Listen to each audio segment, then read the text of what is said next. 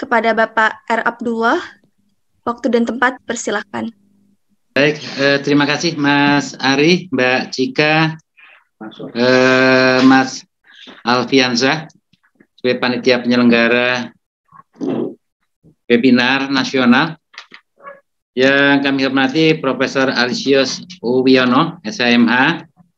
Yang kami hormati Dr. Siti Hayati Husain, yang kami hormati Pak Nurholis, para peserta webinar nasional yang kami cintai dan kami banggakan. Bismillahirrahmanirrahim. Pertama-tama marilah kita panjatkan puji syukur kepada Allah Subhanahu pada kesempatan siang.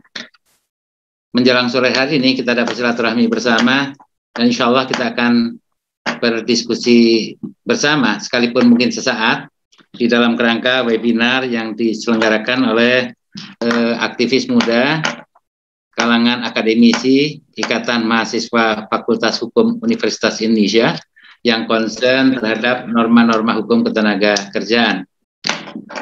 Mas Ari, bisa didengar suara saya? Assalamualaikum. Salam, jelas Pak. Cukup jelas, baik. Ya. Eh, terima kasih dan penghargaan yang setinggi-tingginya kepada panitia penyelenggara Ikatan Mahasiswa eh, Fakultas Hukum Universitas Indonesia yang sudah memberikan kesempatan kepada G.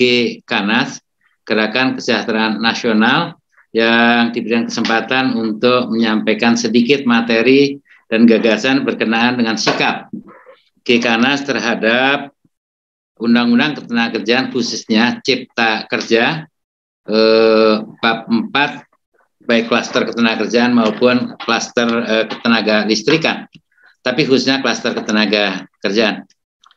Eh, sahabat sekalian, adik-adik muda, eh, peserta webinar yang kami banggakan, kalau dilihat dari sisi topik yang diminta, sikap GKANAS terhadap bab ketenagakerjaan sudah berantu kami ingin perkenalkan tentang apa itu GKANAS.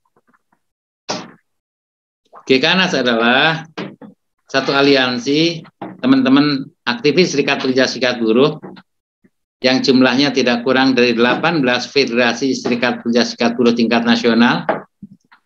Ada beberapa kawan-kawan akademisi, ada kawan-kawan advokat, ada juga kawan-kawan peneliti yang concern di bidang ketenagakerjaan dan ada beberapa teman-teman lembaga swadaya masyarakat yang secara bersama-sama membangun aliansi dan mendeklarasikan dirinya, gabungan itu aliansi ini disebut GKANAS, Gerakan Kesejahteraan Nasional.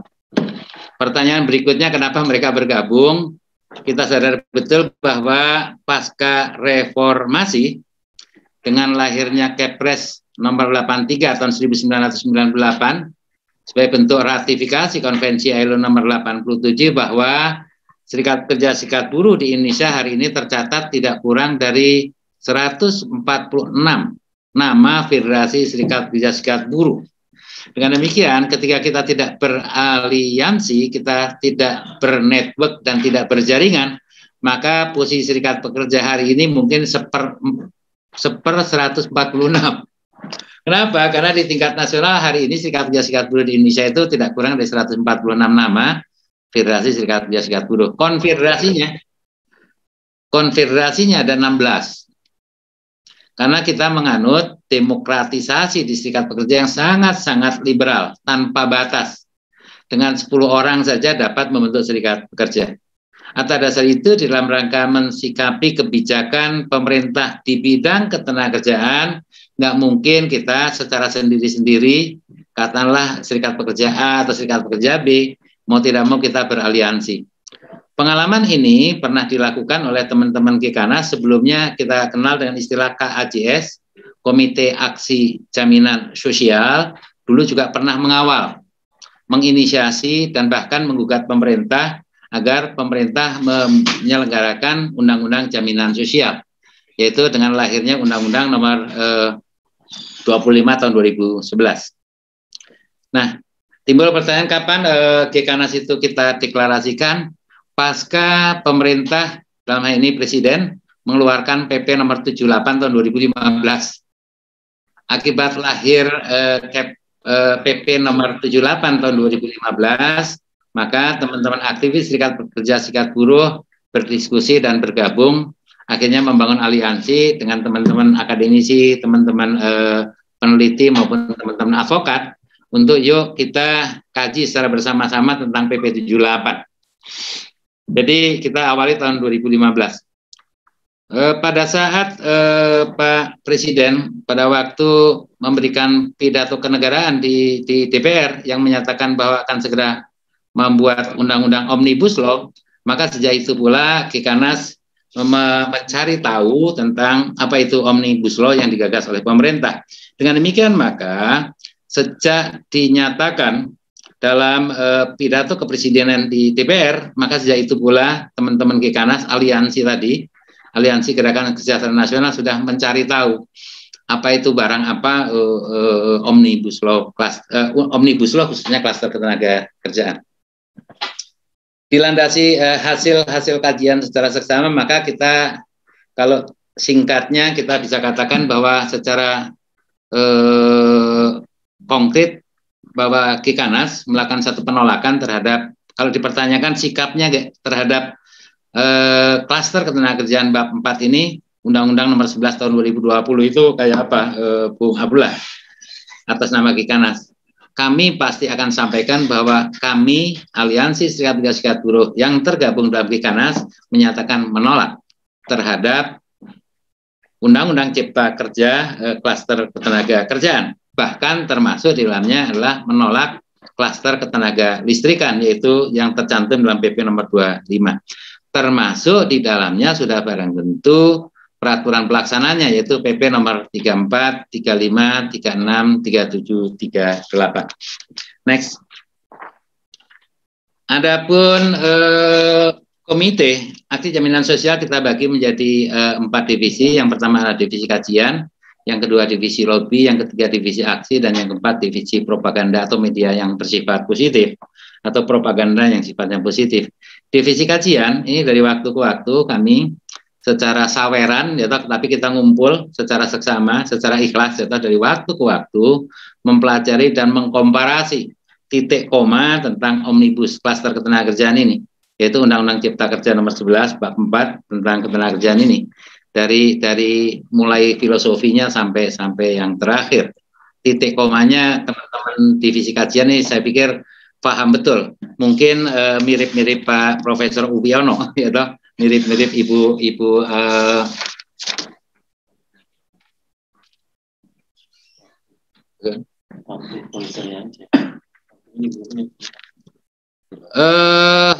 yang berikutnya kita ada divisi lobby hasil kajian yang kami buat Hasil kajian yang kami buat kami sampaikan kepada DPR, baik eksekutif maupun legislatif. Pertimbangannya apa? Hasil kajian kami dalam rangka pengawalan. Eh, teman-teman sekalian, peserta webinar, kami tidak akan menyampaikan materi secara detail sebagaimana yang dimaksud oleh Pak Biono maupun Ibu Siti, karena judulnya adalah sikap Kikanas terhadap bab klaster ketenagakerjaan. Atas dasar itu sekali lagi sikap kami adalah menyampaikan penolakan.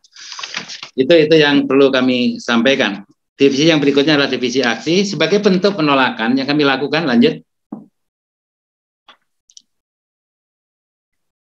Pertanyaan kita, apakah benar eh, undang-undang klaster ketenagakerjaan cipta kerja ini dalam rangka memberikan ruang dan kesempatan untuk memberikan kesempatan untuk untuk lapangan pekerjaan secara eh, saya pikir spirit pemerintah untuk membuat undang-undang omnibus kelas eh, termasuk klaster kerjaan spiritnya mungkin positif.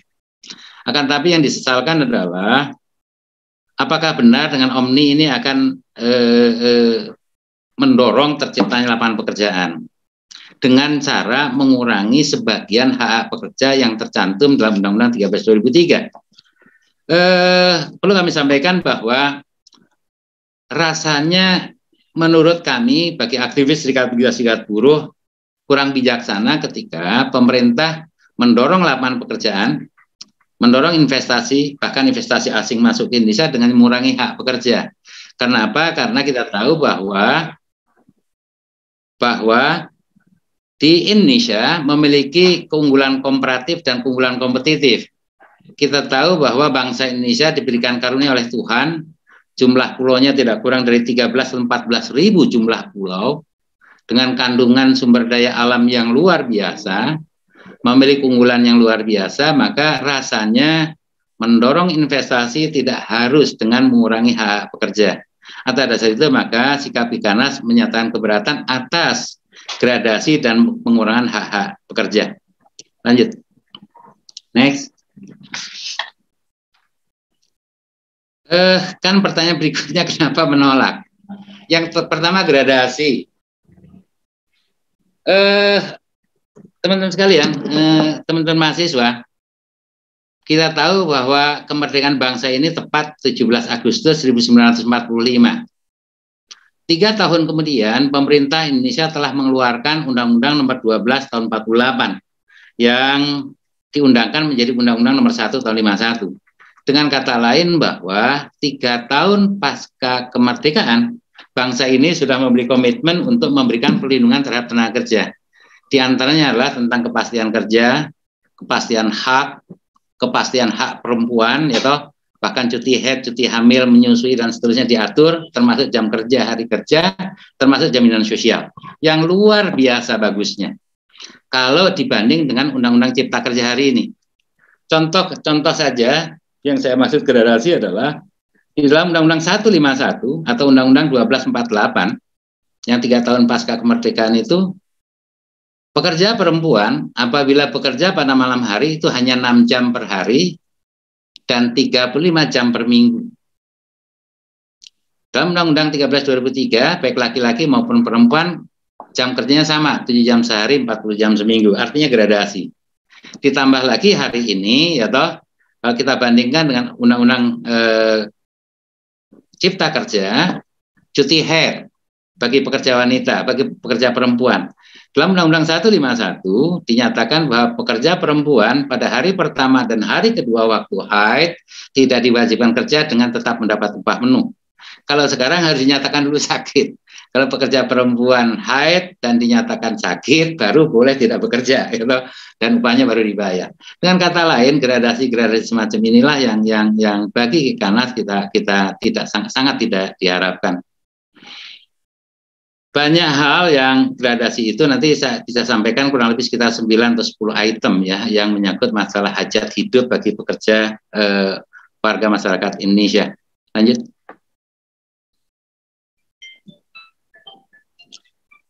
Apa yang gradasi? Kami buat satu, dua, tiga, empat, lima. Ada lima item. Tapi saya, tadi Pak Uwiono sudah menyampaikan tentang PHK. PHK betul di dalam Undang-Undang Cipta Kerja jauh lebih mudah dibandingkan eh, pada waktu 1323. Jadi kalau kita katakan tahapan, tahapan pada waktu pasca kemerdekaan setelah itu direvisi menjadi Undang-Undang 13 2003 itu sangat existing. Kita menganggap bahwa sekalipun turun kualitasnya akan tapi itu masih jauh lebih baik dibandingkan dengan Undang-Undang Cipta Kerja. Contoh tentang PHK. Dalam PHK sekurang-kurangnya ada tiga ayat yang memberikan isyarat kepada kita bahwa PHK itu harus dihindari. Yang pertama bunyinya adalah pemusahan hubungan kerja sejauh mungkin harus dihindari oleh pengusaha, serikat pekerja maupun pemerintah. Yang kedua, apabila pengusaha hubungan kerja tidak dapat dihindari, maka pengusaha wajib merundingkannya dengan serikat pekerja. Apabila pekerja tersebut anggota serikat pekerja. Yang ketiga, ayat ketiga, apabila tidak tercapai kesempatan baru harus meminta izin ke PHI. Kalau sekarang enggak, PHK. Yang pertama, PHK, perusahaan hanya cukup memberitahukan kepada pekerjanya. Apabila pekerjaannya keberatan, maka baru pekerja boleh mengajukan musyawarah atau berunding dengan perusahaan. Ini contoh contoh semacam itu. Ini nih tentang kemudahan PHK. Berikutnya, berikutnya lagi tentang pesangon. Tadi Pak Wiono menyatakan bahwa pada hakikatnya hak pekerja adalah sifatnya safety net jaring pengaman. Nah, safety net 13 2003 dengan safety net eh, Undang-Undang 11 tahun 2020 Undang-Undang 11 2020 adalah undang-undang yang gradasi dari aspek PHK maupun pesangonnya. Yang berikutnya tentang UMSK pun semacam itu.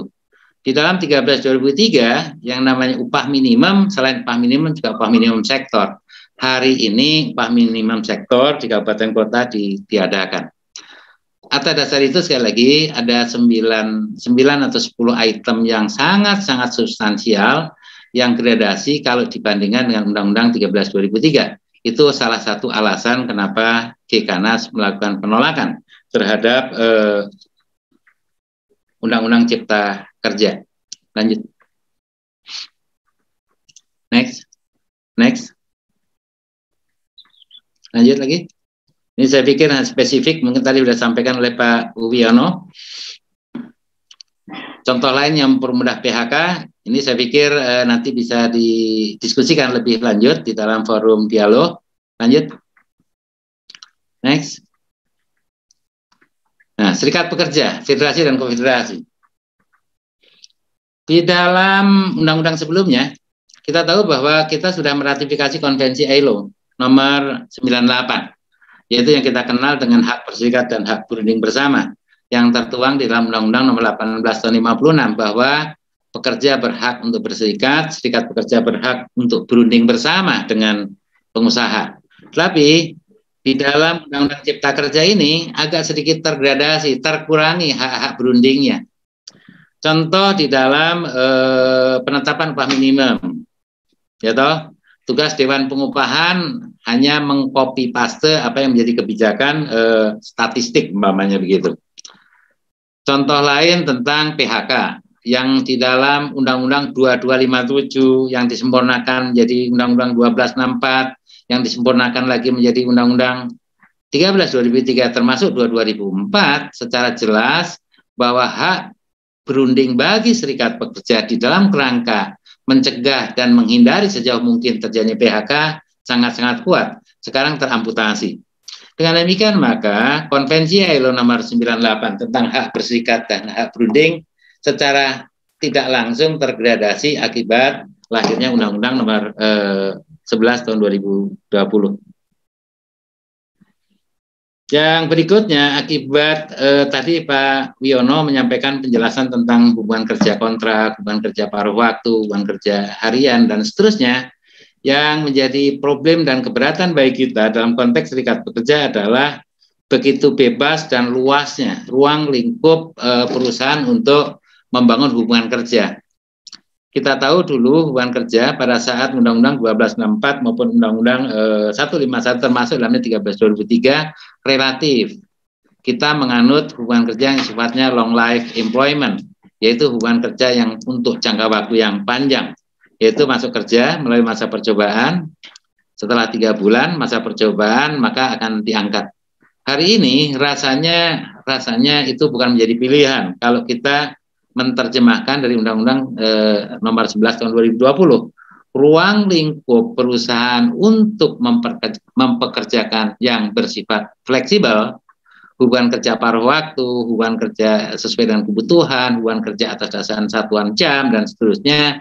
Ini merupakan satu indikasi bahwa kapan perusahaan butuh, eh, kapan perusahaan ada pekerjaan, di situ dia rekrutmen tenaga kerja, pada saat pekerjaan itu tidak ada lagi maka perusahaan dapat e, mengakhiri hubungan kerja. Dengan demikian maka ke depan sudah barang pekerja kontrak, pekerja paruh waktu maupun outsourcing dan seterusnya sudah barang akan semakin diminati oleh kalangan pengusaha. Atas dasar itu maka ke depan peran serikat pekerja akan tergradasi akibat hubungan kerja yang sifatnya e, fleksibel tadi. Lanjut.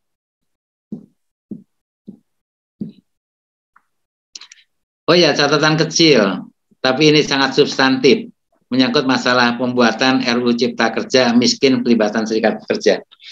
Kita tahu bahwa ciri negara demokrasi di dalam membuat kebijakan, termasuk dalamnya membuat peraturan perundangan, seyogianya memang ada semacam keterlibatan pemangku kepentingan keterlibatan stakeholder. Itu salah satu ciri demokratisasi. Artinya apa? Stakeholder terlibat di dalam e, memberikan aspirasi, gagasan dan pikirannya dalam dalam rangka pemerintah membuat e, kebijakan-kebijakan di dalam membuat perundang-undangan.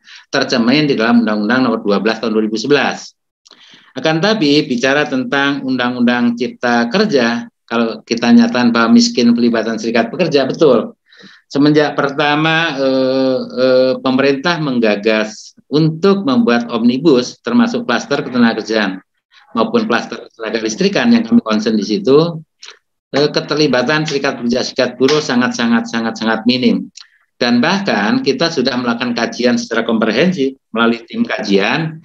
Kami sampaikan kepada DPR, baik komisi, semua ketua-ketua komisi, sampai ketua DPR, ya toh, termasuk dalam eksekutif maupun legislatif, termasuk pemerintah, baik kepada eh, KSP, dalam ini Pak Muldoko, termasuk Menteri Perekonomian, kami kirimi semua, akan tapi rasanya hanya sebagai bahan bahan apa ya pembanding saja tapi substansi yang kami harap eh, sebagai usulan dari aktivis serikat pekerja serikat buruh maupun peneliti tadi ternyata sangat diabaikan. Atas dasar itu maka kalau eh, tema besarnya adalah pembuatan RU Cipta Kerja miskin pelibatan serikat pekerja, saya pikir ini merupakan eh, klaim dari kami karena memang kami berusaha untuk memberikan masukan akan tapi ternyata eh, serapannya dari eh, DPR maupun dari eksekutif maupun legislatif sangat-sangat relatif sangat rendah. Yang masuk hanya satu mungkin. Kalau tadi Ibu Ibu Ibu Siti ya, Ibu Siti sampaikan, Ibu Siti Hayati kaitannya dengan masalah kompensasi bagi pekerja yang berakhir hubungan kerja karena kontrak. Jadi kalau ditanyakan eh, Bung Abla atas nama eh, KAJS yang yang hari ini eh, Undang-Undang Cipta Kerja yang eh, meningkat kualitasnya dari sisi apa? Satu, yaitu pekerja kontrak ketika berakhir diberikan kompensasi. Itu salah satu di antaranya. Tapi eh, sekurang dan selebihnya saya pikir sangat gradasi kalau dibandingkan dengan eh, apa undang-undang sebelumnya. Padahal kita tahu undang-undang nomor 13 2003 adalah hasil karya besar pasca reformasi. Dan itu hasil karya besar setelah 76 tahun kita merdeka mestinya kemerdekaan dari waktu ke waktu bertambah usia kemerdekaan mestinya harusnya kesejahteraan pekerja semakin hari semakin meningkat. Tapi kelihatannya political will pemerintah di dalam kerangka e, pembuatan undang-undang ini sangat-sangat minim keterlibatan serikat pekerja serikat buruh. Pada saat itu sekali lagi e, ini adalah satu catatan kecil bagi kami bahwa betapa e, pembuatan undang-undang ini kita tidak dilibatkan untuk melakukan dialog tentang isi materi yang ada di dalam Undang-Undang Ketenaga Kerjaan, khususnya klaster ketenagakerjaan ini. Lanjut.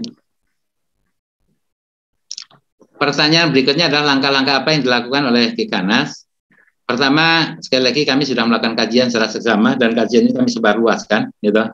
Bukan hanya kepada eksekutif dan legislatif, termasuk dalamnya tokoh-tokoh nasional, kepada PBNU, ya toh, ke PGI, ke pimpinan pusat Muhammadiyah, Pak Pak Kapolri dan seterusnya kami kami berikan hasil kajian ini dengan harapan ada sebagai, sebagai masukan, termasuk rekomendasi-rekomendasinya ada di sana, dan tapi eh, ternyata masih eh, jauh dari apa yang kami harapkan. Yang berikutnya lobby kami sampaikan kepada eksekutif, legislatif maupun organisasi nasional termasuk aksi.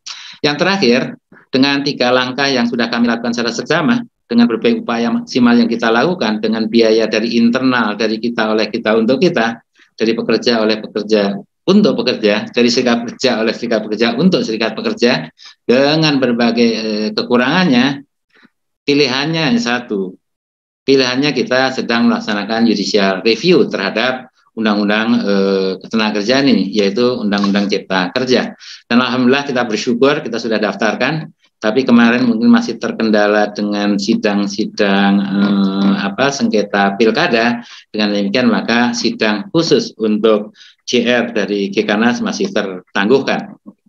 Itu langkah yang kami lakukan. Jadi pertama kajian, kedua lobby, ketiga aksi, yang keempat adalah judicial review. Hari ini kita sedang melaksanakan judicial review ke eh, Mahkamah Konstitusi. Next. Saya pikir itu yang perlu kami sampaikan. E, insya Allah nanti e, kalau umpamanya ada hal yang dirasa perlu untuk didiskusikan, isu-isu apa sih bagi serikat pekerja yang dinyatakan keberatan, yang tercermin di dalam peraturan pemerintah nomor 3, e, 34, 35, 36, dan 37, termasuk ketenaga listrikan nomor berapa? Nomor 25 ya, nomor 25. Jadi sekarang kita sedang concern mempelajari secara bersama PP nomor 34, nomor 35, nomor 36, 37 dan PP nomor 25 tentang ketenaga listrikan. Jadi ada 5 PP yang kita sedang pelajari secara komprehensif di luar undang-undang yang kami maksud tadi sudah bantu ketika undang-undangnya saja kita sudah menyatakan keberatan sudah barang tentu turunan turunannya sudah barang tentu insya Allah rasanya keberatan juga. Apalagi ada beberapa ayat maupun pasal selundupan yang dalam undang-undangnya tidak tercermin tapi ternyata dalam PP-nya muncul gitu. Ini ini juga hal-hal yang yang sangat sangat ironis ya oleh sebab itu Kikana sedang mempelajari secara seksama dan insya Allah mudah-mudahan pasti kami akan melakukan langkah-langkah konstitusional untuk memastikan bahwa kita ingin mewujudkan keadilan. Setelah kita merdeka 76 tahun kita merdeka akan tapi tidak membuat kegaduhan yang mengakibatkan eh, suasana yang tidak kondusif. Tapi kami ingin memastikan bahwa langkah-langkah konstitusional untuk melakukan penolakan terhadap norma-norma yang gradasi ini kami tetap akan lakukan semaksimal mungkin sekuat mungkin. Saya kira itu yang perlu kami sampaikan. Terima kasih. Billahi taufiq wa hidayah. Wassalamualaikum warahmatullahi wabarakatuh